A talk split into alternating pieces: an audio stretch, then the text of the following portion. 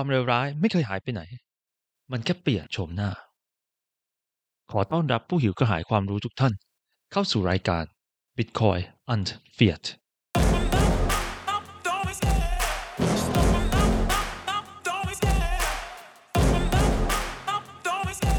สวัสดีครับทุกท่าน ขอต้อนรับเข้าสู่เอพิโซด 6 ของ Bitcoin and Fiat ที่เราจะมาเอา Fiat ออกจากตัวเรากัน กับผมทิวไทราเทล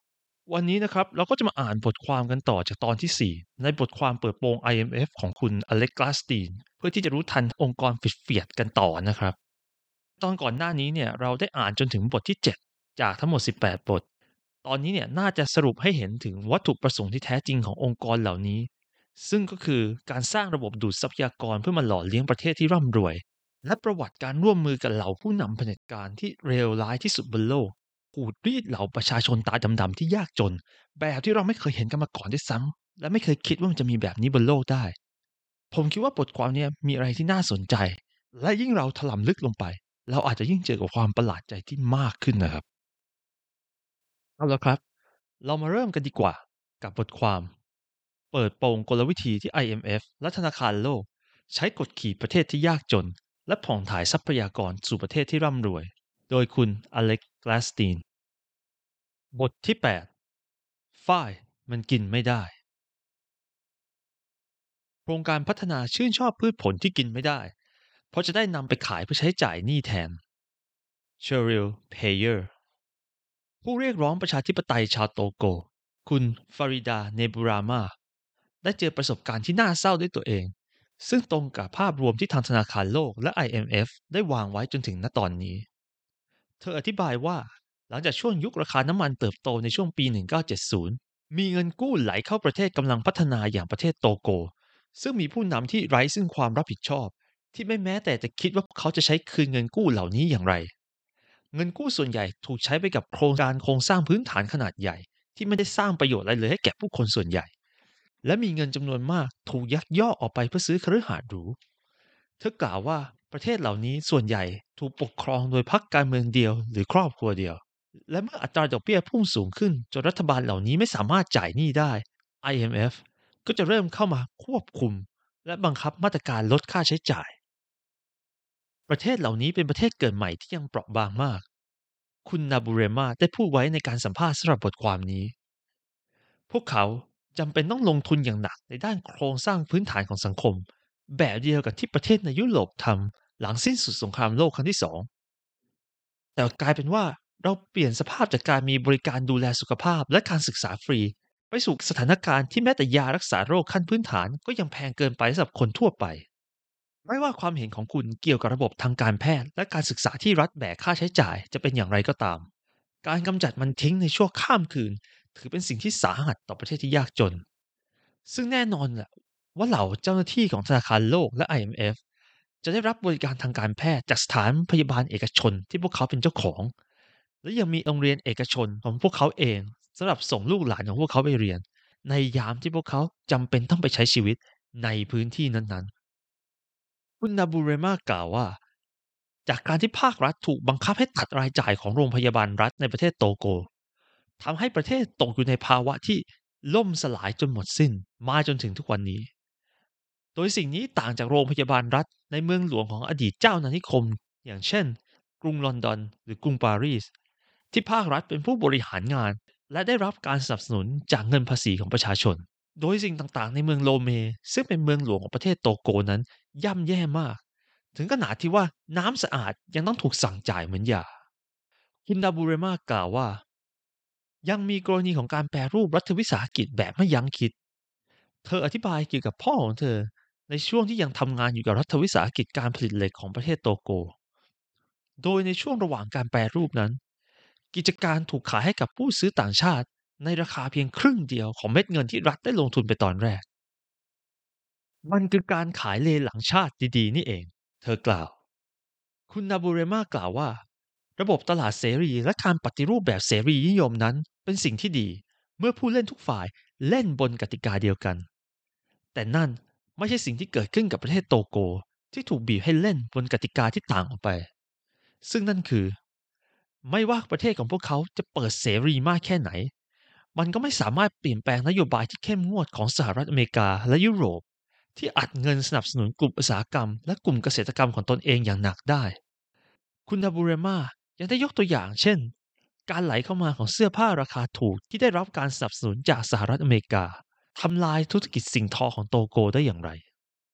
เธอกล่าวว่าเสื้อผ้าจากตะวันตกเหล่านี้ทำให้ผู้ประกอบการต้องเลิกกิจการ และทิ้งข้าวของเป็นขยะเกลื่อนชายหาดของเรา และด้านที่แย่ที่สุดเธอได้กล่าวไว้ ก็คือ ด้านของเกษตรกรชาวไร่ ซึ่งในช่วงยุค 1980 นั้น มีจำนวนมากถึงร้อยละ60 ของประชากรชาวโตโกโดยความเป็นอยู่พวกเขาพลิกจากหน้ามือเป็นหลังมือ ระบอบเผด็จการนั้นต้องการเงินสกุลที่แข็งแกร่งเพื่อจ่ายหนี้ของพวกเขา ซึ่งมีอยู่วิธีเดียวคือจากการขายสินค้าส่งออก พวกเขาจึงเริ่มโครงการขนาดใหญ่เพื่อจะขายพืชส่งออกเพื่อทำเงิน ด้วยความช่วยเหลือจากธนาคารโลก รัฐบาลก็ลงทุนในอุตสาหกรรมปลูกฝ้ายอย่างหนัก ถึงขนาดที่ว่าตอนนี้ฝ้ายได้ครอบครองส่วนแบ่งสินค้าส่งออกของประเทศไปมากกว่าร้อยละห้าสิบและทำลายความมั่นคงทางอาหารของประเทศไปแล้วเรียบร้อย ในช่วงก่อตั้งประเทศโตโก ธนาคารโลกได้เป็นผู้ให้กู้ด้านเกษตรกรรมรายใหญ่ที่สุดรายเดียว ซึ่งยุทธศาสตร์ในการต่อสู้ความยากจนของพวกเขาก็คือ การปรับเกษตรให้เป็นรูปแบบสมัยใหม่ หรือที่จริงก็คือ การถ่ายโอนเงินทุนมูลค่ามหาศาล ให้ไปอยู่ในรูปแบบของปุ๋ย ยาฆ่ามาแมลง อุปกรณ์ไถดิน และที่ปรึกษาต่างชาติค่าตัวแพง คุณพ่อของคุณนาบูเรมาเอง คือคนที่บอกเธอว่า พวกปุ๋ยนำเข้าและรถแทรกเตอร์ ถูกดึงออกจากมือชาวไร่ที่ปลูกพืชสำหรับอาหารไว้เพื่อบริโภค ไปสู่มือชาวไร่ที่ปลูกพืชเศรษฐกิจอย่างฝ้ายโกโก้ และเมล็ดมะม่วงหิมพานต์โดยถ้ามีใครปลูกข้าวโพดข้าวฟ่างหรือข้าวเดือย ซึ่งเป็นอาหารหลักพื้นฐานของชาวโตโก พวกเขาจะเข้าไม่ถึงสินค้าทุนเหล่านี้ แต่ฝ้ายมันกินไม่ได้ คุณนาบูเรมาย้ำเตือนเรา เมื่อเวลาผ่านไป เหล่าผู้นำทางการเมืองในประเทศอย่างโตโก และเบนิน ซึ่งมีผู้นำเผด็จการเป็นเจ้าของธุรกิจฝ้ายขนาดใหญ่ด้วย กลายเป็นผู้รับซื้อหลักในพืชเศรษฐกิจทั้งหมดจากทุกฟาร์ม คุณนาบูเรมาเสริมว่า พวกเขาผูกขาดการซื้อขาย และจะรับซื้อในราคาที่ต่ำมากจนชาวบ้านแทบจะไม่ได้กำไร ระบบทั้งหมดที่เรียกว่าโซโตโกในประเทศโตโกนี้ ตั้งอยู่บนเงินทุนที่ธนาคารโลกได้มอบให้ ยามที่ชาวไร่ลุกขึ้นประท้วง เธอกล่าวว่า พวกเขาจะถูกซ้อม หรือไม่ก็ฟาร์มของพวกเขาจะถูกเผาจนเป็นซาก พวกเขาสามารถเลือกจะปลูกอาหารแบบปกติ และหาเลี้ยงครอบครัวของพวกเขาก็ได้ เหมือนที่ทำกันมาหลายชั่วอายุคน แต่ทว่าตอนนี้พวกเขาไม่มีปัญญาจะหาซื้อที่ดินได้อีกแล้ว เพราะพวกผู้นำทางการเมืองได้กว้านซื้อที่ดินอย่างอุกอาจ บ่อยครั้งก็ซื้อด้วยวิธีการที่ผิดกฎหมาย และดันราคาที่ดินให้พุ่งทะยาน อุนาบูเรมาได้อธิบายตัวอย่างเพิ่มไว้ว่า รัฐบาลโตโกได้ยึดที่ดินกว่า 2,000 เอเคอร์ได้อย่างไร โดยสิ่งที่เกิดขึ้นนั้น แตกต่างจากในประเทศที่เป็นประชาธิปไตยเสรี เช่น ในประเทศฝรั่งเศสที่สร้างอารยธรรมด้วยการปล้นทรัพยากรจากประเทศโตโก ที่โตโกนั้น กระบวนการยุติธรรมถูกควบคุมโดยรัฐบาล จึงไม่มีทางที่คุณจะต่อสู้กลับได้เลย ดังนั้น ชาวไร่ผู้ซึ่งเคยมีอำนาจตัดสินใจในชีวิตของตัวเอง ตอนนี้กับถูกบีบให้กลายเป็นคนงานในที่ดินของคนอื่น เพื่อช่วยปลูกฝ้ายส่งออกให้กับประเทศที่ร่ำรวยที่อยู่ห่างไกล และเรื่องตลกร้ายที่สุดที่น่าเศร้าที่สุด ก็คือต้นฝ้ายจำนวนมากถูกปลูกทางตอนเหนือของประเทศโตโก ซึ่งเป็นเขตที่ยากจนที่สุด หากคุณไปถึงที่นั่น คุณนาบูเรมากล่าว คุณจะเห็นว่าฝ้ายไม่ได้ทำให้ใครรวยขึ้นเลย ในขณะเดียวกัน ผู้หญิงก็ต้องทนทุกข์กับผลกระทบที่รุนแรงที่สุดของการปรับโครงสร้างนี้ การเหยียบเพศที่อยู่ในนโยบายนี้ แสดงให้เห็นค่อนข้างชัดเจนในแอฟริกา ซึ่งชาวไร่ส่วนใหญ่เป็นผู้หญิง พวกเธอเป็นผู้หาเชื้อเพลิง ไม้ฟืนและน้ำสะอาด โดยคุณดานาเฮอร์ได้เขียนไว้ว่าจากการพิจารณาวิเคราะห์ย้อนหลังเมื่อเร็วๆนี้บ่งชี้ว่า ธนาคารโลกพร้อมที่จะกล่าวโทษว่าปัญหาต่างๆ มาจากการที่พวกผู้หญิงมีลูกเยอะเกินไป มากกว่าที่จะยินดีตรวจสอบนโยบายของตัวเองสมัย อย่างที่คุณเพเยอร์ได้เขียนไว้ คนจนมากมายที่ยังจนอยู่บนโลกนั้น ไม่ใช่เพราะพวกเขาถูกทิ้งไว้ข้างหลัง หรือถูกลืมจากผลของความก้าวหน้าที่เกิดขึ้นในประเทศ แต่เพราะพวกเขาเป็นเหยื่อของการปรับตัวเข้าสู่ความสมัยใหม่ตั้งหากหลายคนถูกบีบให้ออกจากพื้นที่เกษตรกรรมอันอุดมสมบูรณ์ หลายคนถูกยึดที่ดินโดยเหล่าชนชั้นนำที่ร่ำรวย และโดยกลุ่มธุรกิจการเกษตรจากทั้งในประเทศและนอกประเทศ ความยากจนข้นแค้นของพวกเขาไม่ใช่สิ่งที่ผลักไสพวกเขาออกจากกระบวนการพัฒนา แต่กระบวนการพัฒนาต่างหากที่เป็นต้นเหตุของความยากจนข้นแค้นของพวกเขา แต่ถึงอย่างนั้นก็ตาม คุณเพเยอร์ได้กล่าวว่า ธนาคารโลกก็ยังมุ่งมั่นที่จะเปลี่ยนแปลงกระบวนการการทำเกษตรของเหล่าฟาร์มขนาดเล็ก โดยนโยบายของธนาคารโลกนั้นชัดเจนมากว่าเป้าหมายหลักคือ การนำที่ดินของเหล่าไพร่เหล่านี้มายกระดับสู่ภาคธุรกิจ ด้วยการสร้างผลผลิตส่วนเกินที่สามารถขายได้จากการเพาะปลูกเชิงพาณิชย์คุณเพเยอร์ได้สังเกตว่า ในระหว่างช่วงยุคปี 1970 และยุคปี 1980 บรรดาชาวไร่รายย่อย ยังสามารถปลูกอาหารเลี้ยงตัวเองได้ และไม่ต้องพึ่งพาตลาด เพื่อหาซื้อปัจจัยยังชีพแทบทุกอย่างแบบเดียวกับที่คนสมัยใหม่เป็นกัน แต่อย่างไรก็ตาม คนเหล่านี้กลายเป็นเป้าหมายของนโยบายธนาคารโลกที่ต้องการจะเปลี่ยนสถานภาพของพวกเขา ให้เป็นผู้ผลิตสินค้าส่วนเกิน และบ่อยครั้งการเปลี่ยนแปลงเหล่านี้ถูกบังคับใช้ด้วยวิถีเผด็จการ ในคำให้การต่อทางรัฐสภาของสหรัฐอเมริกาในช่วงปี 1990 คุณจอร์จอายิเทได้เน้นย้ำว่า ถ้าชาติในแอฟริกาสามารถหาเลี้ยงตัวเองได้ พวกเขาจะสามารถประหยัดเงินได้กว่า 15,000 ล้านดอลลาร์สหรัฐ ที่เคยต้องเสียไปกับการนำเข้าอาหาร โดยเงินจำนวนนี้สามารถนำไปเทียบได้กับเงินช่วยเหลือจากต่างชาติจำนวน 17,000 ล้านดอลลาร์สหรัฐ ที่แอฟริกาได้รับจากทุกที่ในปี 1997 พูดอีกนัยหนึ่งก็คือ ถ้าประเทศแอฟริกาสามารถเพาะปลูกอาหารเลี้ยงตัวเองได้แล้ว พวกเขาก็ไม่มีความจำเป็นที่จะต้องรับเงินช่วยเหลือจากต่างประเทศ แต่หากสิ่งนั้นเกิดขึ้นจริง ประเทศที่ยากจนเหล่านี้ ก็ไม่ต้องจ่ายเงินหลายพันล้านดอลลาร์สหรัฐ เพื่อซื้ออาหารจากประเทศที่ร่ำรวยอีกต่อไป ซึ่งจะทำให้เศรษฐกิจของประเทศที่ร่ำรวยเหล่านั้นหดตัวลง ดังนั้น ชาติตะวันตกจึงต่อต้านการเปลี่ยนแปลงใด ๆ ที่จะทำให้ชาติที่ยากจนสามารถพึ่งพาตนเองได้ ชาติตะวันตกต้องการเพียงสิ่งเดียวคือกดขี่ชาติที่ยากจนให้เป็นแรงงานทาสของตนต่อไป บทที่ 9 กลุ่มผู้พัฒนา ขอตัวก่อนนะพวก ฉันต้องไปขึ้นเครื่องเหินเวหา ฉันจะไปเข้าร่วมกับกลุ่มผู้พัฒนา กระเป๋าก็จัดแล้ว วัคซีนก็ฉีดมา เช็คเดินทางก็พร้อม ท้องเสียก็มียา กลุ่มผู้พัฒนานั้นช่างฉลาดและดีงาม ล้ำลึกความคิด มองไกลทั่วเขตคาม แม้กายอยู่กับอีลิชนบนหอคอยงาช้าง แต่ใจเรานั้นเฝ้าคิดถึงประชาชนไม่ห่างจากโรงแรมเชอราตัน ในชาติที่แตกสลาย เราสาบแช่งพวกบรรษัทข้ามชาติให้ไปตาย การต่อสู้ความอายุติธรรมนั้นแสนง่ายดาย จากสถานที่พักผ่อนอันแสนสุขสบาย คุยเรื่องอาหารขาดแคลนระหว่างกินสเต็ก คุยเรื่องความหิวโหย ตอนพักดื่มกาแฟเล็กๆ ไม่ว่าจะน้ำท่วมที่เอเชีย หรือน้ำแล้งที่แอฟริกา เราเผชิญหน้ามันด้วยความตื่นเต้นหนักหนาและนั่น คือบทกลอนเรื่องกลุ่มผู้พัฒนา The Development Set จากปี 1976 เขียนโดยคุณ Ross Coughlin ที่เล่นตรงเข้าหัวใจสำคัญในเรื่องของสันดานหยาบคายของธนาคารโลกและกองทุน IMF ที่เน้นดำเนินนโยบายบีบบังคับและจำกัดทางเลือกของชาติที่ด้อยกว่า โดยที่ไม่เคยต้องรับผิดชอบใด ๆ ต่อผลของนโยบายตัวเองเลย งานในธนาคารโลกนั้นมีเงินเดือนที่สูง ปลอดภาษี และยังมีสวัสดิการที่ดีเยี่ยม และถ้ายิ่งเป็นเจ้าที่กองทุน IMF เงินเดือนก็จะดีขึ้นไปอีก และโดยปกติแล้ว พวกเขาจะบินด้วยตัวนั่งระดับ First Class หรือ Business Class ขึ้นกับอยู่ระยะทาง และไม่เคยบินด้วยที่นั่งระดับ Economy พวกเขาพักในโรงแรมหรู 5 ดาว และมีกระทั่งสิทธิพิเศษในการอัปเกรดฟรีเพื่อนั่งเครื่องบินความเร็วเหนือเสียงอย่างคองคอร์ดเงินเดือนของพวกเขานั้นแตกต่างจากค่าแรงของผู้คนในประเทศที่เข้ารับการปรับโครงสร้างราวฟ้ากับเหว ซึ่งก็คือ ไม่มีเพดานเงินเดือน แถมมีการปรับเงินเดือนเพิ่มขึ้นเร็วกว่าตาเงินเฟ้อซะอีก กระทั่งถึงช่วงยุค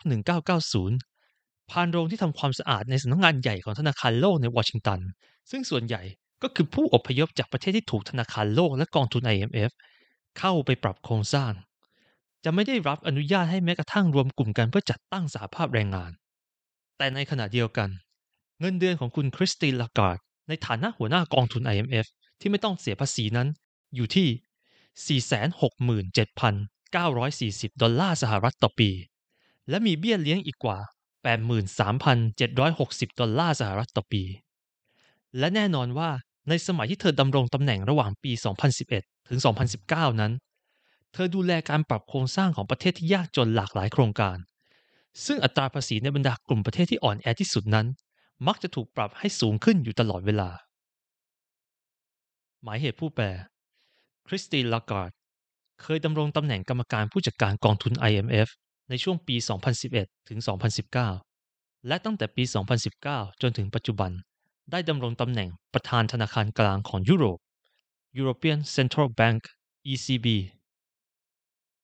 คุณเกรแฮมแฮนค็อก ได้ชี้ให้เห็นถึงการจ่ายค่าตอบแทนในธนาคารโลกที่ฟุ่มเฟือยสุดๆ ในยุค 1980 ซึ่งโดยเฉลี่ยอยู่ที่ประมาณ 250,000 ดอลลาร์สหรัฐต่อคนต่อปี และเขาชี้ว่าเมื่อผู้บริหารกว่า 700 คนต้องออกจากงานในปี 1987 เงินค่าชดเชยที่พวกเขาได้รับ ซึ่งมีมูลค่ามากกว่า 175 ล้านดอลลาร์สหรัฐนั้น มากเกินพอที่จะจ่ายให้เด็ก 63,000 คน จากครอบครัวที่ยากจนในลาตินอเมริกา หรือแอฟริกาก็ตาม สำหรับการศึกษาตั้งแต่ระดับประถมจนเรียนจบ คุณเจมส์วูลเฟนสัน อดีตประธานธนาคารโลกในช่วงปี 1955 ถึง 2005 ได้กล่าวว่า ธนาคารโลกมีโครงการมากกว่าถึง 63,000 โครงการในประเทศกำลังพัฒนา ซึ่งแค่ค่าใช้จ่ายในการศึกษาความเป็นไปได้ หรือ feasibility study รวมถึงค่าเดินทางและที่พักของเหล่าผู้เชี่ยวชาญจากประเทศอุตสาหกรรมอย่างเดียว ก็กินไปกว่าร้อยละ25 ของเงินช่วยเหลือแล้ว 50 ปีหลังการก่อตั้งธนาคารโลกและกองทุน IMF ร้อยละ 90 ของเงินกว่า 12,000 ล้านดอลลาร์สหรัฐ ที่ใช้เป็นค่าความช่วยเหลือด้านเทคนิค ถูกนำไปใช้จ่ายให้กับผู้เชี่ยวชาญจากต่างชาติ คุณจอร์จอายิเทยังชี้ให้เห็นอีกว่าแค่ในปี 1994 มีที่ปรึกษาของธนาคารโลกมากกว่า 80,000 คน ที่ทำงานในส่วนที่เกี่ยวข้องกับแอฟริกา แต่มีคนทำงานที่เป็นชาวแอฟริกันไม่ถึงร้อยละ 0.01 คุณแฮนค็อกเขียนว่า การที่ธนาคารโลกทุ่มเงินให้กับโครงสร้างต่างๆ ในประเทศที่กำลังพัฒนามากกว่าสถาบันการเงินใด ๆ นั้น พวกเขาอ้างเหตุผลว่า ต้องการให้ผู้ที่ยากจนที่สุดได้รับในสิ่งที่จำเป็น แต่ไม่มีขั้นตอนไหนเลยของสิ่งที่เรียกว่า วัฏจักรโครงการ project cycle ที่พวกเขาจะใช้เวลาเพื่อสอบถามคนจนจริง ๆ ว่า นี่คือสิ่งที่คนจนเหล่านั้นต้องการหรือไม่ คนจน ถูกตัดออกจากกระบวนการตัดสินใจทั้งหมด ราวกับว่าพวกเขาไม่ได้มีตัวตน นโยบายของธนาคารโลกและกองทุน IMF ถูกสร้างขึ้นจากการประชุมในโรงแรมที่หรูหรา โดยผู้คนที่จะไม่มีวันได้สัมผัสการใช้ชีวิตที่ยากจนแม้แต่วันเดียว อย่างที่คุณโจเซฟสติกลิชยกประเด็นไว้ในการวิพากษ์วิจารณ์ธนาคารโลกและกองทุน IMF ว่า สงครามสมัยใหม่ที่ใช้เทคโนโลยีชั้นสูง ถูกออกแบบมาให้ขจัดการประทะเชิงกายภาพ การทิ้งระเบิดจากความสูง 50,000 ฟุตนั้นทำให้มั่นใจได้ว่าคนที่กดปุ่ม จะไม่รู้สึกผิดอะไรแบบที่มนุษย์ควรจะรู้สึก การบริหารเศรษฐกิจสมัยใหม่นั้นก็คล้ายกัน นั่นก็คือ ณ โรงแรมที่หรูหราสักแห่งหนึ่ง ใครสักคนสามารถที่จะวางนโยบายที่โหดเหี้ยมได้ นโยบายที่พวกเขาจะต้องลังเลที่จะทำแน่นอน หากได้รู้จักกับเหล่าผู้คนที่ชีวิตกำลังจะถูกทำลาย และที่น่าทึ่งคือในบางครั้ง ผู้นำของธนาคารโลกและกองทุน IMF ก็คือคนเดียวกันกับที่สั่งทิ้งระเบิดอีกด้วย ตัวอย่างเช่น คุณโรเบิร์ตแมคนามราซึ่งอาจจะถือว่าเป็นผู้ที่สร้างความเปลี่ยนแปลงมากที่สุดในประวัติศาสตร์ธนาคารโลก เขาโด่งดังจากการขยายวงเงินปล่อยกู้อย่างมหาศาล และทำให้ประเทศที่ยากจนต้องจมลงไปด้วยหนี้ที่ไม่มีทางออก เขาเคยเป็นประธานเจ้าหน้าที่บริหารคนแรกของ Ford Ford Corporation ก่อนที่จะมาเป็นรัฐมนตรีกระทรวงกลาโหมของสหรัฐอเมริกา ซึ่งเขาได้ส่งทหารอเมริกันไปกว่า 5 0 0แสนนายไปสู้รบที่เวียดนาม และหลังออกจากตำแหน่งในธนาคารโลกแล้ว เขาก็ไปรับตำแหน่งกรรมการใน Royal Dutch Shell นอกจากนี้บุคคลที่เป็นผู้นำของธนาคารโลกในช่วงก่อนหน้าไม่นานก็คือคุณพอลวอฟวิชซึ่งเป็นผู้อยู่เบื้องหลังการทำสงครามในอิรัก กลุ่มผู้พัฒนานั้นทำการตัดสินใจจากสถานที่ที่ห่างไกลจากผู้คนที่ต้องรับผลกระทบจริง ๆ และพวกเขา ซ่อนรายละเอียดทุกอย่างไว้ภายใต้งานเอกสาร รายงาน และคำศัพท์ที่สละสลวยที่มีอยู่เป็นกองเท่าภูเขา เช่นเดียวกับสำนักงงานของเจ้าอาณานิคมยุคเก่าอย่างอังกฤษ ที่ทางคณะทำงานเองก็ปกปิดตัวเอง แบบเดียวกับที่หมึกกระดอง ซ่อนตัวในเมฆหมอกของน้ำหมึก ประวัติศาสตร์มากมายที่ถูกเขียนขึ้นโดยกลุ่มผู้พัฒนานั้น เป็นเพียงแค่การเชิดชูบางอย่างให้เกินจริง แต่ประสบการณ์ที่ผู้คนได้เผชิญจริง ๆ นั้น กลับถูกลบออกไป ตัวอย่างที่ดีก็คืองานวิจัยที่ชื่อว่า การปรับดุลการชำระเงินช่วงปี 1945 ถึง 1986 ประสบการณ์ IMF Balance of Payment Adjustment 1945 to 1986 The IMF Experience ซึ่งการอ่านงานวิจัยทั้งเล่มนี้ มอบประสบการณ์อันแสนน่าเบื่อให้กับผู้เขียน เพราะมันได้ละเลยในส่วนของผลประโยชน์ตกทอดจากยุคล่าอาณานิคม ในขณะที่เรื่องราวของบุคคลแต่ละคน และประสบการณ์ของผู้คนที่ต้องทนทุกข์จากนโยบายของธนาคารโลกและกองทุน IMF นั้น กลับไม่ถูกพูดถึงเลย ความยากลำบากต่างๆ ที่เกิดขึ้นก็ถูกฝังไว้ใต้แผนภูมิ และสถิติจำนวนนับไม่ถ้วน งานวิจัยเหล่านี้ได้กลายเป็นสิ่งที่ครอบงำบทสนทนา และการถกเถียงถึงสิ่งพวกนั้น ดูเหมือนว่าความสำคัญหลักแล้ว คือการหลีกเลี่ยงที่จะดูหมิ่นเจ้าหน้าที่ของธนาคารโลกและกองทุน IMF แม้จะจริงอยู่ที่ว่าในงานวิจัยนี้มีบางส่วนที่สื่อไปว่า มันอาจจะมีความผิดพลาดของนโยบายที่เกิดขึ้น ถึงจะเป็นอย่างนั้นจริง ธนาคารโลกและกองทุน IMF ก็มีเจตนาดี เพราะพวกเขายื่นมือเข้ามาเพื่อช่วยเหลือ อีกตัวอย่างจากงานวิจัยที่ได้กล่าวไว้ข้างต้น การปรับโครงสร้างในประเทศอาร์เจนตินาในช่วงปี 1959 และปี 1960 ถูกบรรยายในทำนองที่ว่า ถึงแม้ว่าในตอนแรก มาตรการเหล่านี้ได้ทำให้คุณภาพความเป็นอยู่ของประชาชนในอาร์เจนตินาหลายภาคส่วนลดต่ำลง แต่เพียงในช่วงเวลาระยะอันสั้นนั้น มาตรการเหล่านี้ได้ส่งผลที่เป็นบวกต่อดุลการค้าและดุลการชำระเงิน และมีการเพิ่มขึ้นของเงินทุนสำรองต่างประเทศ อัตราการขยายตัวของค่าครองชีพลดลงอย่างมาก มีอัตราแลกเปลี่ยนเงินที่คงที่ และมีการลงทุนจากทั้งในประเทศและต่างประเทศเพิ่มขึ้น หรือถ้าจะพูดเป็นภาษาชาวบ้านก็คือ จริงอยู่นะ ที่คนทั้งประเทศถูกทำให้จนลงอย่างมหาศาล เฮ้ hey, แต่ว่างบการเงินของเราก็ดีขึ้นนะ รัฐบาลก็มีเงินมากขึ้น แถมพวกบริษัทระดับโลกยังสนใจเข้ามาทำธุรกิจร่วมกับเรามากขึ้นด้วยคำพูดที่สลักสลวยแบบนี้มีมาอยู่เรื่อยๆ เช่น ชาติที่ยากจนมักถูกอ้างอยู่เสมอว่าเป็นกรณีทดสอบ เหล่าคำศัพท์เฉพาะถ้อยคำสุดซับซ้อน และภาษาที่ใช้ในด้านเศรษฐศาสตร์การพัฒนาเหล่านี้ ถูกออกแบบมาเพื่อที่จะซ่อนสิ่งที่เกิดขึ้นจริง มันถูกใช้อำพรางความจริงที่โหดเหี้ยม ด้วยข้อบังคับ ด้วยกระบวนการ และด้วยทฤษฎีต่างๆ เพื่อหลีกเลี่ยงการแสดงให้เห็นถึงกลไกเบื้องหลัง ที่ช่วยให้ประเทศที่ร่ำรวย สามารถสูบทรัพยากรออกไปจากประเทศที่ยากจน และสนุกกับการปฏิบัติสองมาตรฐาน ที่ส่งผลให้ประชาชนของพวกเขารวยขึ้น ในขณะที่ทำให้ประชาชนของชาติอื่น ๆ นั้น ยากจนลงอย่างรุนแรง ณจุดสูงสุดของความสัมพันธ์ของธนาคารโลกและกองทุน IMF กับกลุ่มประเทศกำลังพัฒนานั้น คืองานประชุมประจำปีของพวกเขาในเมืองวอชิงตันดีซีซึ่งเป็นงานเลี้ยงสุดยิ่งใหญ่ในหัวข้อความยากจน แต่จัดบนแผ่นดินของประเทศที่รวยที่สุดในโลก ท่ามกลางอาหารที่ได้จัดเตรียมไว้อย่างสวยงามกองเท่าภูเขา คุณแทนคอกเขียน ธุรกิจมากมายได้บรรลุข้อตกลงกันที่นี่ ในขณะเดียวกัน การแสดงอำนาจและการโอ้อวดความร่ำรวยอย่างโออานี้ ช่างดูเข้ากันได้ดีกับวัฒศิลป์ที่ไร้ความหมายและว่างเปล่าสำหรับบทสนทนาเรื่องของความยากลำบากของคนจนทั่วโลก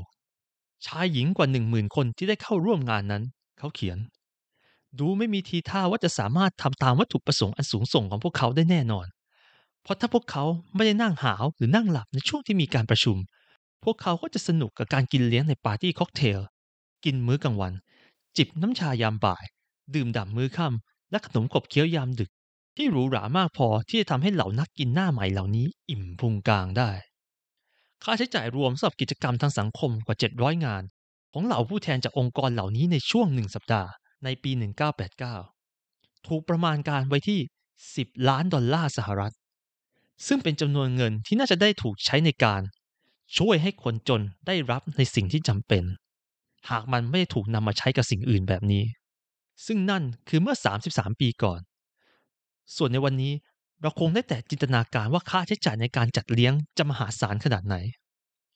ในหนังสือ Fiat Standard โดยคุณเซฟดินอัมมุส มีคำเรียกที่แตกต่างออกไปสำหรับกลุ่มผู้พัฒนา นั่นก็คือ อุตสาหกรรมทุกข์ระทม misery industry โดยคำอธิบายหนังสือของเขานั้น คู่ควรกับการยกมาอ้างอิงแบบเต็มๆ ดังนี้ เมื่อยามที่แผนการของธนาคารโลกล้มเหลวลงอย่างหลีกเลี่ยงไม่ได้ และมีหนี้สินที่ไม่สามารถถูกจ่ายคืนได้แล้ว กองทุน IMF ก็จะเข้ามากันโชคทรัพย์ประเทศที่เบี้ยวหนี้เหล่านี้ปล้นสะดมทรัพยากรของพวกเขา และรวมถึงทำการควบคุมสถาบันทางการเมือง ซึ่งนี่เป็นความสัมพันธ์แบบซิมไบโอติกสององค์กรนี้เข้าคู่กันทำหน้าที่เป็นปรสิตที่คอยสร้างงาน สร้างรายได้ และสร้างการเดินทางอย่างมหาศาล ให้แก่แรงงานในอุตสาหกรรมทุกระทม โดยมีเหล่าประเทศที่ยากจนเป็นผู้รับเคราะห์ ในการต้องจ่ายเงินให้กับสิ่งเหล่านี้ทั้งหมดด้วยเงินที่กู้มา หมายเหตุผู้แปล symbiotic หมายถึงรูปแบบของปฏิสัมพันธ์ ระหว่างสิ่งมีชีวิตต่างชนิดกันที่มีกันต่ออย่างใกล้ชิดและยาวนาน โดยหนึ่งในรูปแบบของความสัมพันธ์ซิมไบโอติกก็คือ ภาวะรูปแบบปรสิต parasitic ซึ่งเป็นความสัมพันธ์ระหว่างปรสิต parasite กับร่างที่อยู่อาศัย host โดยในความสัมพันธ์นี้ ฝ่ายปรสิตจะเป็นฝ่ายที่ได้รับประโยชน์จากร่างที่อยู่อาศัยฝ่ายเดียว และในขณะเดียวกันก็ทำอันตรายต่อร่างที่ปรสิตอาศัยอยู่ ยิ่งเราอ่านเกี่ยวกับเรื่องนี้มากเท่าไหร่ คุณอามุสกล่าว เราก็ยิ่งตระหนักได้ว่า การมอบอำนาจอันทรงพลังให้กับองค์กรของรัฐ ในการปล่อยกู้เงินเฟียดได้อย่างไม่จำกัดแก่เหล่าคนจนบนโลก โดยที่ไม่ต้องรับผิดชอบต่อการกระทำใดๆ มันสามารถสร้างความหายนะได้มากขนาดไหน ซึ่งข้อตกลงเหล่านี้ทำให้ชาวต่างชาติที่ไม่ได้มาจากการเลือกตั้ง และไม่ได้มีส่วนได้ส่วนเสียอะไรกับคนในชาติ สามารถเข้าควบคุม และวางแผนการจัดการเศรษฐกิจของทั้งประเทศจากส่วนกลางได้ ชาวพื้นเมืองถูกขับไล่ออกจากพื้นที่ของพวกเขา ธุรกิจเอกชนถูกปิด เพื่อรักษาอำนาจผูกขาดไว้ อัตราภาษีถูกปรับขึ้น และทรัพย์สินถูกยึด ข้อตกลงปลอดภาษีที่ถูกมอบให้กับบริษัทข้ามชาติ โดยได้รับการสนับสนุนและช่วยเหลือจากสถาบันการเงินระหว่างประเทศ ในขณะที่ผู้ผลิตในพื้นที่กลับต้องจ่ายภาษีที่สูงขึ้นเป็นประวัติการ และต้องทนทุกข์ทรมานจากภาวะเงินเฟ้อเพียงเพื่อช่วยสนับสนุนการใช้นโยบายการคลังแบบมือเติบของรัฐบาล โดยส่วนหนึ่งของข้อตกลงในการผ่อนปลนหนี้ที่ลงนามกับอุตสาหกรรมทุกระทมนั้น คุณอามุสได้กล่าวต่อ คือ รัฐบาลถูกกดดันให้ขายทรัพย์สินที่มีค่าที่สุดของพวกเขาบางส่วน ซึ่งรวมถึงกิจการรัฐวิสาหกิจ แต่ก็ไม่เฉพาะแค่นั้น เพราะยังรวมไปถึงทรัพยากรต่างๆ ในประเทศ และที่ดินหลายส่วนอีกด้วย ซึ่งโดยปกติแล้ว IMF จะเอาทรัพย์สินเหล่านี้ไปประมูลขายกับเหล่าบริษัทข้ามชาติ และช่วยเจรจาเพื่อให้บริษัทเหล่านี้ได้รับข้อตกลงยกเว้นทั้งด้านภาษีและด้านกฎหมาย โดยหลังจากหลายทศวรรษแห่งการทำให้โลกอิ่มหนำสำราญกับการปล่อยเงินกู้แบบง่ายๆ เหล่าสถาบันการเงินระหว่างประเทศในช่วงยุค 1980 ทำหน้าที่เป็นเสมือนเจ้าหน้าที่ยึดทรัพย์ โดยพวกเขา โดยพวกเขาจะขุดคุยซากปรักหักพังของประเทศโลกที่ 3 ที่ถูกทำลายด้วยนโยบายของพวกเขาเอง และทำการขายอะไรก็ตามที่ยังพอมีค่าอยู่ให้กับเหล่าบริษัทข้ามชาติ และยังจัดหาความคุ้มครองทางกฎหมายให้กับบริษัทข้ามชาติ ที่ต้องเข้าไปปฏิบัติหน้าที่ ในประเทศที่กลายเป็นซากปรักหักพังเหล่านี้ การจัดสรรทรัพยากรแบบในเรื่องโรบินฮูดแต่กลับหัวกลับหางแบบนี้ เป็นผลลัพธ์ที่หลีกเลี่ยงไม่ได้ของพลวัตที่ถูกสร้างขึ้น เพราะองค์กรเหล่านี้ได้รับมอบเงินที่สร้างง่าย เพื่อให้แน่ใจว่าทั้งโลกจะยังคงใช้เงินดอลลาร์เป็นสกุลเงินหลักนั้น คุณอามุสสรุป IMF ทำให้สหรัฐอเมริกามั่นใจได้ว่า พวกเขาจะยังสามารถใช้นโยบายการเงินแบบเสกเงินได้ไม่อั้น และส่งออกเงินเฟอ้อไปให้ทั้งโลกเป็นผู้แบกรับภาระต่อไปได้ ซึ่งสำหรับพวกเราแล้ว เมื่อเข้าใจกลไกหลักของระบบการเงินโลกทุกวันนี้ว่ามันเป็นการโจรกรรมครั้งมโหฬารเราจึงจะเข้าใจถึงชะตากรรมอันแสนรันทดของประเทศที่กำลังพัฒนาได้ และมันเป็นเช่นนี้มายาวนานเกินจินตนาการไหว บทที่ 10 ช้างเผือก สิ่งที่แอฟริกาต้องการทำ คือการเติบโต เติบโตโดยไม่ต้องพึ่งพาการสร้างหนี้จอร์จอายิเทในช่วงกลางทศวรรษ 1970 ผู้กำหนดนโยบายจากชาติตะวันตก โดยเฉพาะอย่างยิ่งกับประธานธนาคารโลกอย่างคุณโรเบิร์ตแมคนามาราได้มองเห็นภาพอย่างชัดเจนว่า หนทางเดียวที่เหล่าประเทศยากจน จะสามารถจ่ายหนี้คืนได้ มีเพียงการก่อหนี้เพิ่ม IMF มักจะพ่วงเงื่อนไขการปรับโครงสร้างมาควบคู่กับการปล่อยเงินกู้ตลอด แต่จริงๆ แล้ว ในช่วงไม่กี่ทศวรรษแรกนั้น ธนาคารโลกจะปล่อยกู้เฉพาะรายโครงการ หรือรายภาคอุตสาหกรรมไป ไม่ได้มีการพ่วงเงื่อนไขใด ๆ เพิ่มเติม แต่ทุกอย่างก็เปลี่ยนไปในช่วงที่คุณโรเบิร์ตแมคนาแมราได้เข้ามาดำรงตำแหน่ง การปล่อยสินเชื่อเพื่อการปรับโครงสร้างแบบหวานไปทั่ว กลายเป็นที่นิยม และหลังจากนั้นมันก็กลายเป็นวิธีการปล่อยกู้ที่มีบทบาทสำคัญของธนาคารโลกในช่วงยุคปี 1980 เหตุผลนั้นก็ง่าย ๆ ก็คือนายธนาคารเหล่านี้มีเงินให้ปล่อยกู้จำนวนมหาศาล และมันง่ายที่คุณจะปล่อยกู้เงินก้อนใหญ่ๆออกไป ถ้าเงินก้อนนั้นไม่ต้องผูกติดกับโครงการใดโครงการหนึ่ง และอย่างที่คุณเพเยอร์ชี้ว่าเจ้าหน้าที่ธนาคารโลกสามารถปล่อยเงินกู้ได้เพิ่มขึ้นถึง 2 เท่าใน 1 สัปดาห์ เมื่อเป็นการปล่อยกู้ในรูปแบบเพื่อการปรับโครงสร้าง ส่วนผู้ที่มากู้นั้นก็ดีใจเป็นที่สุด คุณแฮนค็อกได้กล่าว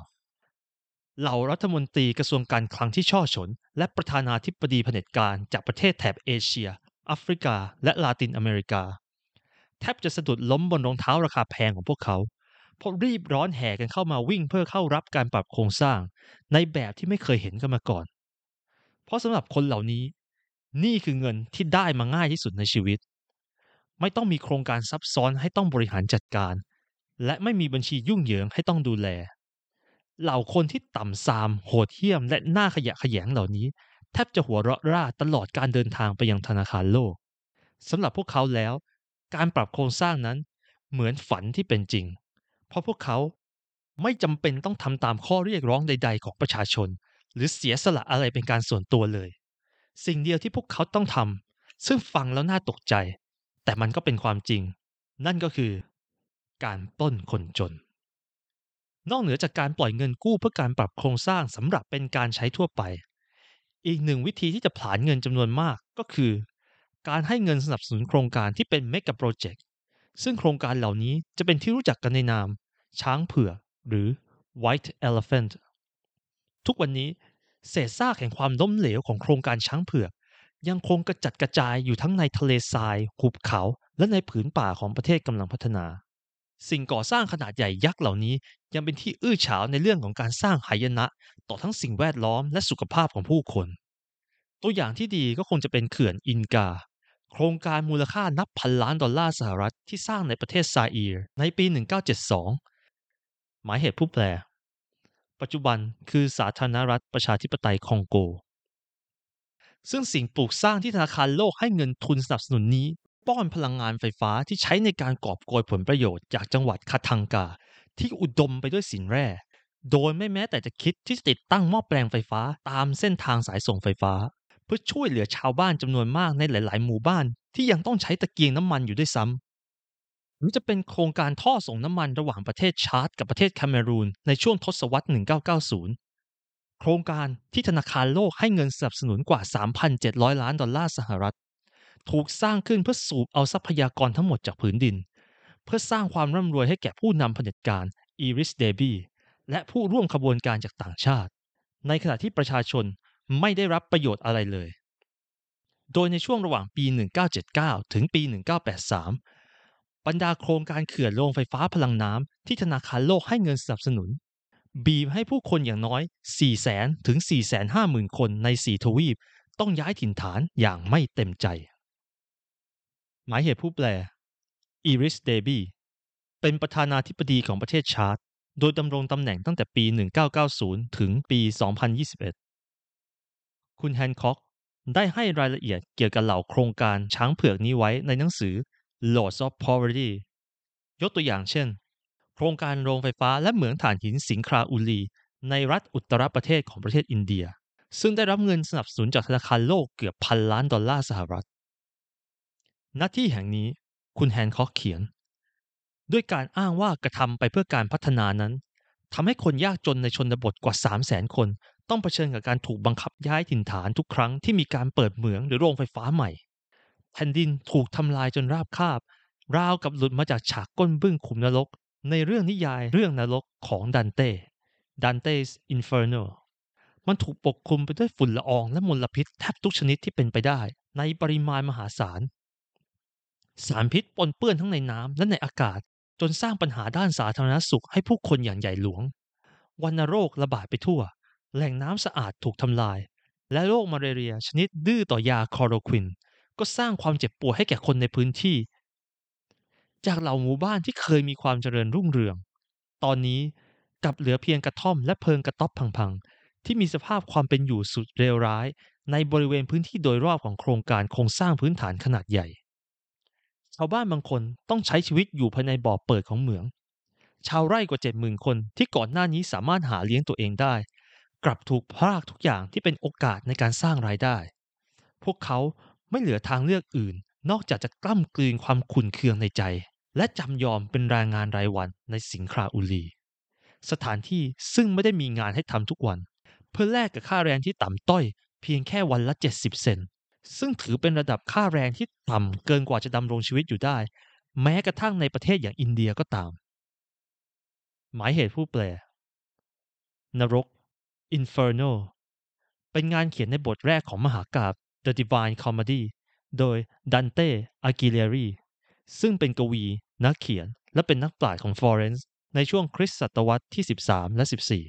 14 ในประเทศกัวเตมาลานั้น คุณแฮนค็อกได้อธิบายถึงเขื่อนผลิตไฟฟ้าขนาดใหญ่ที่ชื่อว่าชิกซอย ที่สร้างด้วยเงินทุนสนับสนุนของธนาคารโลก บนที่ราบสูงมายันว่า จากเดิมที่ถูกวางงบประมาณไว้ประมาณ 340 ล้านดอลลาร์สหรัฐ เขาเขียน แต่กว่าจะถึงปี 1985 ที่เขื่อนได้เริ่มเปิดทำการ ค่าก่อสร้างก็พุ่งขึ้นสูงเป็น 1,000 ล้านดอลลาร์สหรัฐ เงินกู้ที่ถูกปล่อยให้กับรัฐบาลกัวเตมาลา ผ่านกลุ่มเงินทุนที่ถูกชักนำโดยธนาคารโลก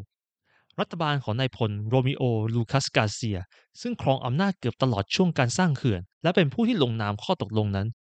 เป็นที่โจทย์จันในหมู่นักวิเคราะห์ทางการเมืองว่า เป็นรัฐบาลที่ฉ้อฉลที่สุดในประวัติศาสตร์ของประเทศในเขตอเมริกากลาง ซึ่งถือเป็นเขตปกครองที่ขึ้นชื่อในเรื่องการใช้ความรุนแรงโดยรัฐที่โหดเหี้ยมและคอร์รัปชันมากอยู่แล้ว เหล่าสมาชิกของระบอบทหารนี้ ยักยอกเงินเข้ากระเป๋าตัวเองกว่า 350 ล้านดอลลาร์สหรัฐ จากงบ 1,000 ล้านดอลลาร์สหรัฐ ที่กู้มาเพื่อสร้างเขื่อนชิกซอย หมายเหตุผู้แปลเฟรนันโด โรมิโอ ลูคัส กาเซียดำรงตำแหน่งประธานาธิบดีของกัวเตมาลาในช่วงปี 1978 ถึง 1982 และตัวอย่างสุดท้ายคือประเทศบราซิล คุณแฮนค็อกได้อธิบายถึงหนึ่งในโครงการของธนาคารโลกที่ร้ายกาจที่สุด นั่นคือ แผนการครอบครองดินแดนและโยกย้ายถิ่นฐานขนาดมโหฬารที่เป็นที่รู้จักกันในนามโอโลโนเรสเตธนาคารโลกได้ลงเงินเพื่อริเริ่มโครงการนี้จนถึงปี 1985 ไปแล้วกว่า 434.3 ล้านดอลลาร์สหรัฐ ซึ่งลงเอยด้วยการเปลี่ยนให้กลุ่มคนที่ยากจน กลายเป็นผู้ลี้ภัยในดินแดนของพวกเขาเอง แผนการนี้หลอกผู้คนที่ยากไร้นับแสนให้อพยพจากจังหวัดทางตอนกลางและตอนใต้ของบราซิล ไปตั้งรกรากใหม่ และเป็นชาวไร่ในเขตลุ่มน้ำอเมซอนเพื่อปลูกพืชเศรษฐกิจ ในขณะที่เงินกู้จากธนาคารโลกนั้น คุณแฮนค็อกเขียน ถูกใช้จ่ายเพื่อเป็นค่าก่อสร้างทางหลวง BR 346อย่างรวดเร็ว ถนนนี้วิ่งผ่านใจกลางจังหวัดรอนโดเนีย ที่อยู่ในเขตตะวันตกเฉียงเหนือของบราซิล โดยเหล่ากลุ่มคนต่างชาติที่เข้ามายึดครองที่ดิน ใช้เส้นทางตามถนนนี้ เพื่อเดินทางไปยังไร่ของพวกเขา และตัดต้นไม้และเผาป่าจนราบหมดแล้ว ในปี 1982 มีป่าถูกทำลายไปแล้วถึงร้อยละสี่และเมื่อถึงปี 1985 จังหวัดรอนโดเนีย มีป่าถูกทำลายไปกว่าร้อยละ11 ของพื้นที่ ภาพถ่ายสำรวจทางอากาศโดยนาซาแสดงให้เห็นว่าพื้นที่ป่าที่ถูกทำลายนั้น เพิ่มขึ้นประมาณ 2 เท่าในทุก 2 ปี ผลลัพธ์ของโครงการนี้ก็คือ ในปี 1988 พื้นที่ของป่าเขตร้อนที่มีขนาดใหญ่กว่าประเทศเบลเยียม ถูกเผาโดยกลุ่มผู้ที่เข้ามายึดครองที่ดิน คุณแฮนค็อกยังชี้ได้ว่า มีการประมาณการว่ากลุ่มผู้ที่เข้ามายึดครองที่ดินราว 200,000 คนนั้น ติดโรคมาเรียสายพันธุ์รุนแรง ซึ่งเป็นสายพันธุ์เฉพาะถิ่นในเขตตะวันตกเฉียงเหนือที่พวกเขาไม่มีภูมิคุ้มกัน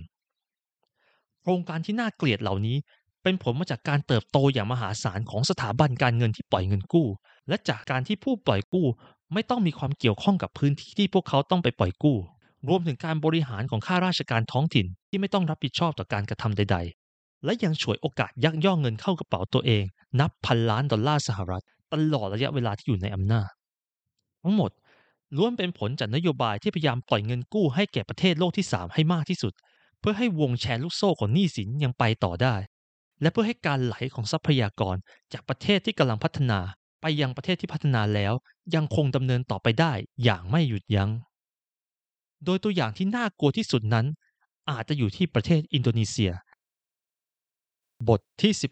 11 ดาวแพนดอร่าในโลกจริง มหากรรมกอบโกยในปาปัวตะวันตก คุณอยากได้ข้อตกลงที่ยุติธรรมงั้นหรือ คุณอยู่ผิดดาวแล้วล่ะ เจคซัลลี่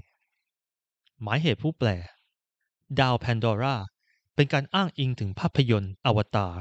ที่ออกฉายเมื่อปี 2009 โดยผู้กำกับชาวอเมริกัน เจมส์แคเมรอน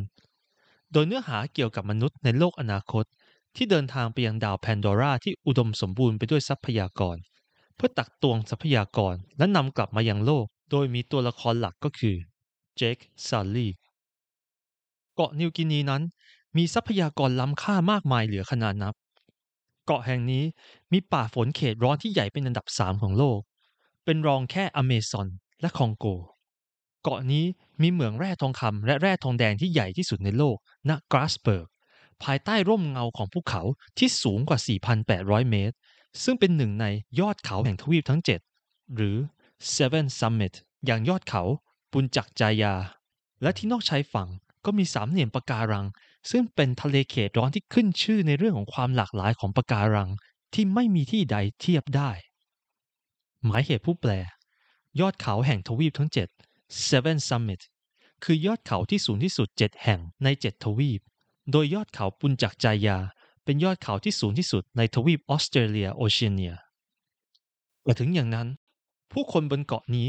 โดยเฉพาะผู้คนที่อยู่ในซีกตะวันตกของเกาะที่มีขนาดเทียบเท่ารัฐแคลิฟอร์เนีย และอยู่ภายใต้การปกครองของประเทศอินโดนีเซีย กลับเป็นหนึ่งในกลุ่มคนที่ยากจนที่สุดของโลก การล่าอาณานิคมเพื่อยึดทรัพยากร ถือเป็นคำสาปต่อผู้ที่อยู่อาศัยในดินแดนที่เรียกว่าปาปัวตะวันตกมาช้านาน เพราะไม่ว่าการปล้นนั้นจะกระทำโดยชาวดัตช์หรือจะกระทำโดยรัฐบาลอินโดนีเซียเองในช่วงไม่กี่ทศวรรษที่ผ่านมา พวกลัทธิล่าอาณานิคมเหล่านี้ ก็ได้รับการสนับสนุนที่โอบอ้อมอารี จากธนาคารโลกและกองทุน IMF มาโดยตลอด ตามที่บทความนี้ได้กล่าวไปถึงแล้วว่าทำไมหนึ่งในข้อตกลงของการปล่อยเงินกู้ก้อนแรก ๆ ของธนาคารโลกนั้น จึงเป็นประเทศเนเธอร์แลนด์ ซึ่งก็คือ เพื่อใช้ประคับประคองจักรวรรดิที่ยังต้องปกครองอาณานิคมของพวกเขาในอินโดนีเซีย ซึ่งในปี 1962 จักรวรรดิดัตช์ ก็พ่ายแพ้และยอมยกอำนาจการปกครองปาปัวตะวันตกให้กับรัฐบาลของนายสุกาโน ในวันที่อินโดนีเซียกลายเป็นประเทศเอกราช แต่ชาวปาปัวเอง ซึ่งเป็นที่รู้จักในอีกชื่อหนึ่งว่าชาวอีเรียน ก็ต้องการมีอิสรภาพของตัวเองเช่นกัน หมายเหตุผู้แปลสุกาโนเป็นประธานาธิบดีคนแรกของอินโดนีเซีย และดำรงตำแหน่งประธานาธิบดีระหว่างปี 1945 ถึงปี 1967 ตลอดช่วงทศวรรษดังกล่าว IMF ปล่อยเงินกู้ให้แก่รัฐบาลอินโดนีเซียมากกว่า 100 ล้านดอลลาร์สหรัฐ โดยที่ชาวปาปัวเริ่มถูกเขี่ยออกจากตำแหน่งในระดับผู้นำทางการเมือง และเหตุการณ์ในปี 1969 ที่คงจะทำให้ประเทศโอเชียเนีย ในนิยาย 1984 ของคุณจอร์จออร์เวลล์ปลื้มปิติได้เลย นั่นก็คือ ทางรัฐบาลในกรุงจาการ์ตาได้จัดให้มีการเครื่องหมายคำพูด การตัดสินใจในทางเลือกแบบเสรี ซึ่งก็คือการลงประชามติที่ประชาชน 1,025 คน ถูกต้อนให้มาอยู่รวมกัน และบังคับให้ลงคะแนนต่อหน้ากองทหารติดอาวุธ ผลลัพธ์ก็คือ การลงมติเห็นชอบให้ปาปัวเข้าร่วมกับประเทศอินโดนีเซียอย่างเป็นเอกฉันท์และผลการลงคะแนนนี้ ก็ได้รับการรับรองจากที่ประชุมสามัญของสหประชาชาติ หลังจากนั้น ผู้คนในท้องถิ่นก็ไม่มีสิทธิ์ตัดสินใจด้วยซ้ำว่า โครงการการพัฒนา โครงการไหนที่ควรดำเนินการ ส่งผลให้ช่วงหลายทศวรรษที่ตามมา น้ำมัน ทองแดง และท่อนซุงมหาศาล ถูกเก็บเกี่ยวและนำออกไปจากเกาะ โดยที่ชาวปาปัวไม่ได้มีส่วนร่วมในผลประโยชน์ใด ๆ ยกเว้นการถูกบังคับใช้แรงงาน หมายเหตุผู้แปล นิยาย 1984 เขียนโดยผู้ประพันธ์ชาวอังกฤษ จอร์จออร์เวลเล่าเรื่องราวของตัวละครหลักที่อยู่ในประเทศสมมุติที่มีนามว่าโอเชียเนีย ซึ่งผู้คนในประเทศนี้ถูกปกครองด้วยระบอบเผด็จการเบ็ดเสร็จ การก่อสร้างเหมือง ถนนทางหลวง และท่าเรือในปาปัวตะวันตก ไม่ได้ถูกออกแบบขึ้นโดยคำนึงถึงสภาพความเป็นอยู่ของประชาชนในเกาะ แต่ทำเพื่อให้การปล้นเกาะนี้ทำได้อย่างมีประสิทธิภาพที่สุดเท่าที่จะทำได้ อย่างที่คุณเพเยอร์สังเกตเห็นตั้งแต่ปี 1987 ว่า กองทุน IMF ช่วยเปลี่ยนทรัพยากรธรรมชาติที่มีอยู่อย่างมหาศาลของประเทศอินโดนีเซีย ให้กลายเป็น ทรัพย์สินจำนองเพื่อใช้สำหรับเป็นหลักประกันในการกู้เงินไปเรื่อยๆ อย่างไม่มีที่สิ้นสุด เพื่อที่จะช่วยสนับสนุนเผด็จการทหารผู้กดขี่ และเพื่อจ่ายค่านำเข้าสินค้าอุดหนุน การใช้ชีวิตฟุ่มเฟือยของเหล่านายพล ในกรุงจาการ์ตาบทความในปี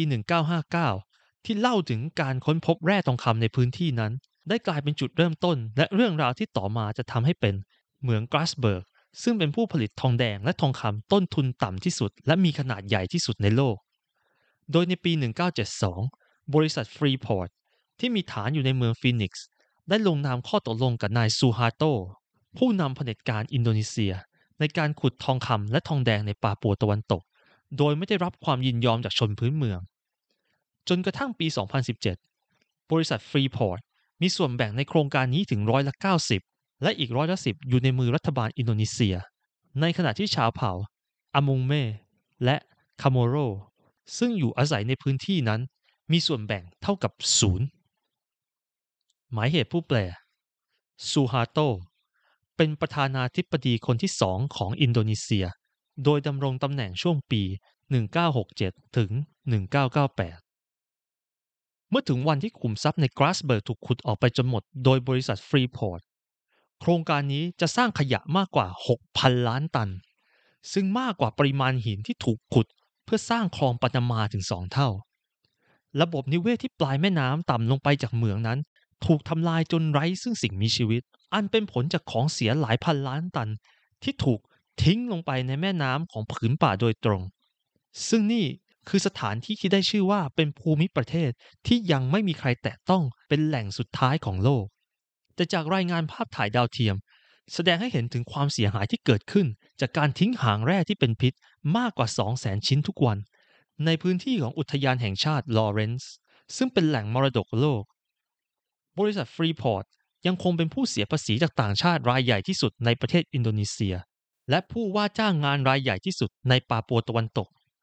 พวกเขามีแผนจะอยู่ที่นี่จนถึงปี 2040 ซึ่งเป็นวันที่คาดการว่าทองคำนั้นจะถูกขุดออกไปจนหมด ธนาคารโลกเองเขียนอย่างตรงไปตรงมาในรายงานของพวกเขาเองเกี่ยวกับพื้นที่นี้ว่า ธุรกิจข้ามชาตินั้น มีความต้องการด้านโครงสร้างพื้นฐานที่ดีขึ้น เพื่อที่จะขุดและส่งออกทรัพยากรที่ใช้แล้วหมดไป หรือ non renewable อย่างสินแร่และทรัพยากรจากผืนป่า ครงการที่ธนาคารโลกให้เงินสนับสนุนในปาโปตะวันตกที่น่าตกตะลึงที่สุดก็คือ การโยกย้ายถิ่นฐาน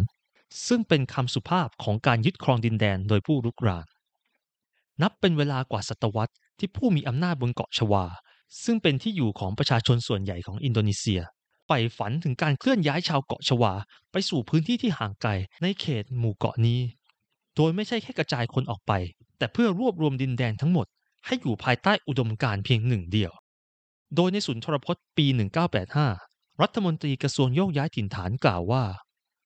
ด้วยการโยกย้ายถิ่นฐาน เราพยายามที่จะผสานกลุ่มชาติพันธุ์ต่างๆ ให้กลายเป็นประเทศที่เป็นหนึ่งเดียว นั่นคือประเทศอินโดนีเซีย ในระยะยาวแล้ว ความแตกต่างระหว่างกลุ่มชาติพันธุ์จะหายไป ด้วยการผสานกันนี้ เราจะมีผู้คนแค่ชาติพันธุ์เดียว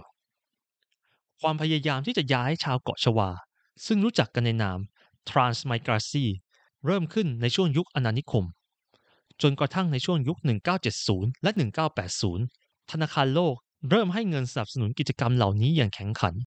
ธนาคารโลกจัดสรรเงินนับร้อยล้านดอลลาร์สหรัฐ ให้แก่รัฐบาลเผด็จการของซูฮาโต เพื่อให้สามารถทำการย้ายถิ่นฐานผู้คนนับล้านไปสู่สถานที่อย่างติมอร์ตะวันออก และปาปัวตะวันตก นี่คือการกระทำที่ถือว่าเป็น การเคลื่อนย้ายผู้คนที่ใหญ่ที่สุดเท่าที่โลกเคยมีมา พอถึงปี 1986 ธนาคารโลกได้ลงเงินสนับสนุนการโยกย้ายถิ่นฐานไปไม่น้อยกว่า 600 ล้านดอลลาร์สหรัฐ เงินก้อนนี้นำมาซึ่งการละเมิดสิทธิมนุษยชน และการทำลายสิ่งแวดล้อมที่น่าสะพรึง โดยเมื่อพิจารณาจากเรื่องของต้นสาคู ซึ่งเป็นส่วนประกอบหลักในอาหารดั้งเดิมของชาวปาปัว ต้นสาคูเพียงหนึ่งต้น สามารถเลี้ยงครอบครัวขนาดหนึ่งคนได้นานถึง6ถึง12 เดือน แต่เนื่องด้วยการส่งเสริมของธนาคารโลก รัฐบาลอินโดนีเซียสั่งชาวบ้านว่า กินแบบนี้มันไม่ดีหรอก พวกคุณต้องกินข้าว จากนั้นต้นสาคูในสวนก็ถูกโค่นทั้งหมด และเริ่มมีการปลูกข้าวเพื่อการส่งออก จนในที่สุด ชาวบ้านในพื้นที่ก็ถูกบีบให้ต้องไปซื้อข้าวที่ตลาด ซึ่งทำให้พวกเขาต้องพึ่งพิงอาหารจากกรุงจาการ์ตามากขึ้นกว่าเดิม การต่อต้านใด ๆ ก็ตาม จะถูกปราบอย่างรุนแรง โดยเฉพาะอย่างยิ่งภายใต้การปกครองของซูฮัตโตที่มีการกักขังนักโทษการเมืองในคุกมากกว่า 1 0 0 0 0แสนคน แต่แม้กระทั่งในปี 2022 ปาปัวตะวันตกก็ยังคงเป็นรัฐตำรวจแบบที่ไม่มีที่ใดเทียบได้ นักข่าวต่างชาตินั้นแทบจะเรียกได้ว่าถูกแบน เสรีภาพในการแสดงความคิดเห็นนั้นไม่มีอยู่จริง กองทัพสามารถปฏิบัติการใด ๆ ได้เลย โดยไม่ต้องรับผิดชอบใด ๆ ทั้งสิ้น องค์กรนอกภาครัฐ หรือ non-government organization NGO อย่างทัปโปได้บันทึกเหตุการณ์ละเมิดสิทธิมนุษยชนเอาไว้มากมายหลายกรณี อาทิ มีการสอดแนมอุปกรณ์ส่วนตัวของประชาชนในวงกว้าง มีการเคอร์ฟิวเพื่อจำกัดเวลาและเหตุผลในการออกจากบ้าน และมีกระทั่งการกำหนดว่าประชาชนจะต้องตัดผมทรงอะไร ในช่วงระหว่างปี 1979 และ 1984 ชาวบ้านที่ต้องโยกย้ายถิ่นฐานมากกว่า 59,700 คน ถูกพาตัวไปยังปาปัวตะวันตก ด้วยการสนับสนุนขนาดใหญ่จากธนาคารโลก ชาวปาปัวมากกว่า 20,000 คน ต้องหนีความรุนแรงไปยังประเทศเพื่อนบ้าน อย่างปาปัวนิวกินี ผู้ลี้ภัยได้รายงานต่อสื่อต่างชาติว่า หมู่บ้านของพวกเขาถูกระเบิดทิ้งไม่เหลือซาก ที่อยู่อาศัยของพวกเขาถูกเผาจนหมดสิ้น ผู้หญิงถูกข่มขืนปศุสัตว์ถูกฆ่า ผู้คนถูกยิงทิ้งอย่างไม่เลือกหน้า ส่วนคนอื่นๆที่เหลือก็ถูกจับขังและทรมานร่างกาย โครงการต่อเนื่องที่ธนาคารโลกให้เงินกู้สนับสนุนกว่า 160 ล้านดอลลาร์สหรัฐในปี 1985 ที่ชื่อว่า โครงการโยกย้ายถิ่นฐานหมายเลข 5 Transmigration 5คือโครงการสนับสนุนการยึดครองดินแดนโดยชาวต่างชาติ ซึ่งธนาคารโลกให้เงินสนับสนุนเป็นครั้งที่ 7 ด้วยการตั้งเป้าสนับสนุนการโยกย้ายผู้คนกว่า 300,000 ครอบครัว ระหว่างปี 1986 ถึง 1992 ผู้ว่าการของเขตปาปัวตะวันตกณช่วงเวลานั้น ได้บรรยายถึงชนพื้นเมืองว่า พวกเขายังอยู่ในยุคหิน และเรียกร้องให้มีการส่งผู้อพยพชาวเกาะชวามาที่เกาะนี้อีกสองล้านคน เพื่อที่จะให้ชาวท้องถิ่นที่ล้าหลังแต่งงานกับผู้ที่มาใหม่ และกำเนิดคนรุ่นใหม่ที่ผมไม่หยิก เอกสารของสัญญาเงินกู้โครงการโยกย้ายถิ่นฐานหมายเลข 5 นั้น รั่วไหลออกมาสู่องค์กร Survival International โดยในเอกสารเวอร์ชั่นดั้งเดิมนั้น มีการอ้างถึงนโยบายของธนาคารโลกที่มีต่อผู้คนชาวเผ่า และได้ให้รายละเอียดของมาตรการที่จำเป็นที่ต้องทำตามอย่างครอบคลุม แต่ในเอกสารเวอร์ชั่นล่าสุดนั้น กลับไม่มีการอ้างถึงนโยบายธนาคารโลก หมายเหตุผู้แปล Survival International เป็นองค์กรสิทธิมนุษยชนที่คอยเก็บข้อมูลประจักษ์พยาน และรวบรวมรายงานที่สำคัญ เกี่ยวกับการละเมิดสิทธิมนุษยชนต่อชนพื้นเมือง ในเขตอนุรักษ์ธรรมชาติ หรือเขตอุทยานแห่งชาติ โอเคครับ ข้างล่างมาเป็นชาร์ต โดยมีคำอธิบายชาร์ตที่ว่า รายละเอียดข้อมูลอัตราส่วนประชากรในปาปัวตะวันตก จะเห็นว่าตั้งแต่ปี 1971 จนถึงปี 2020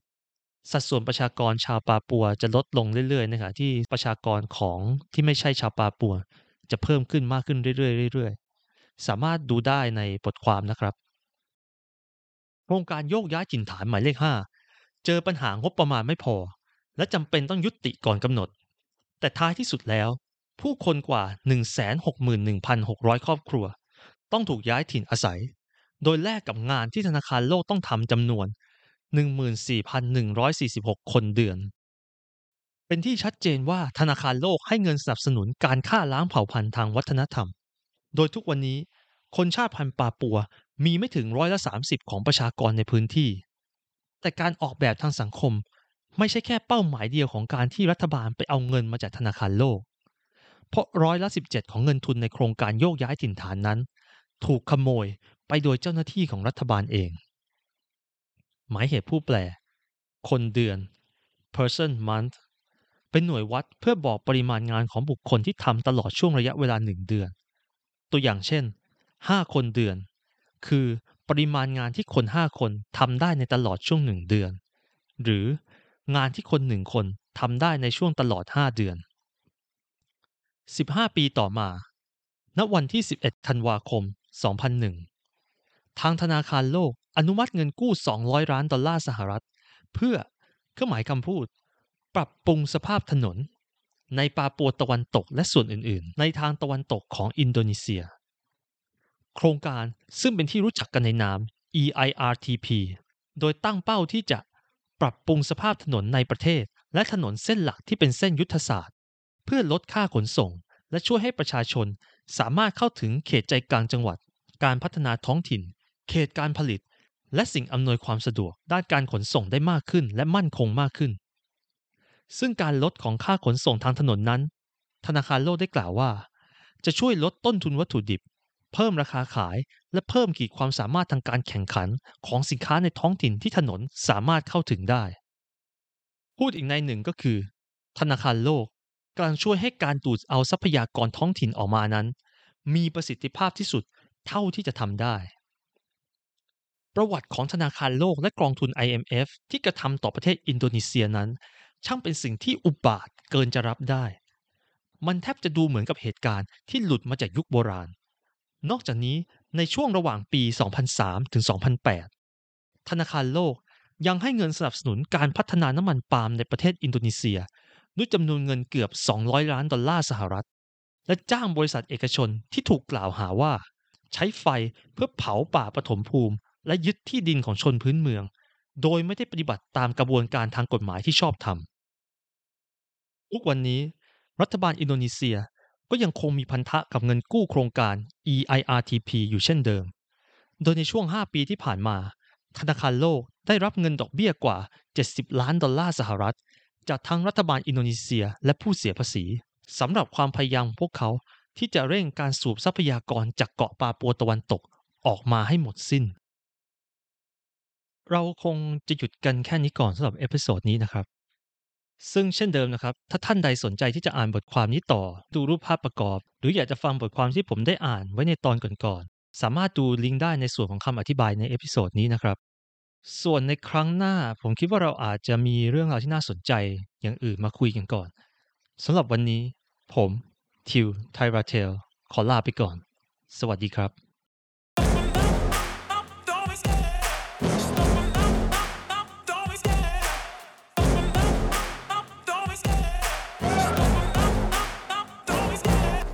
chasing.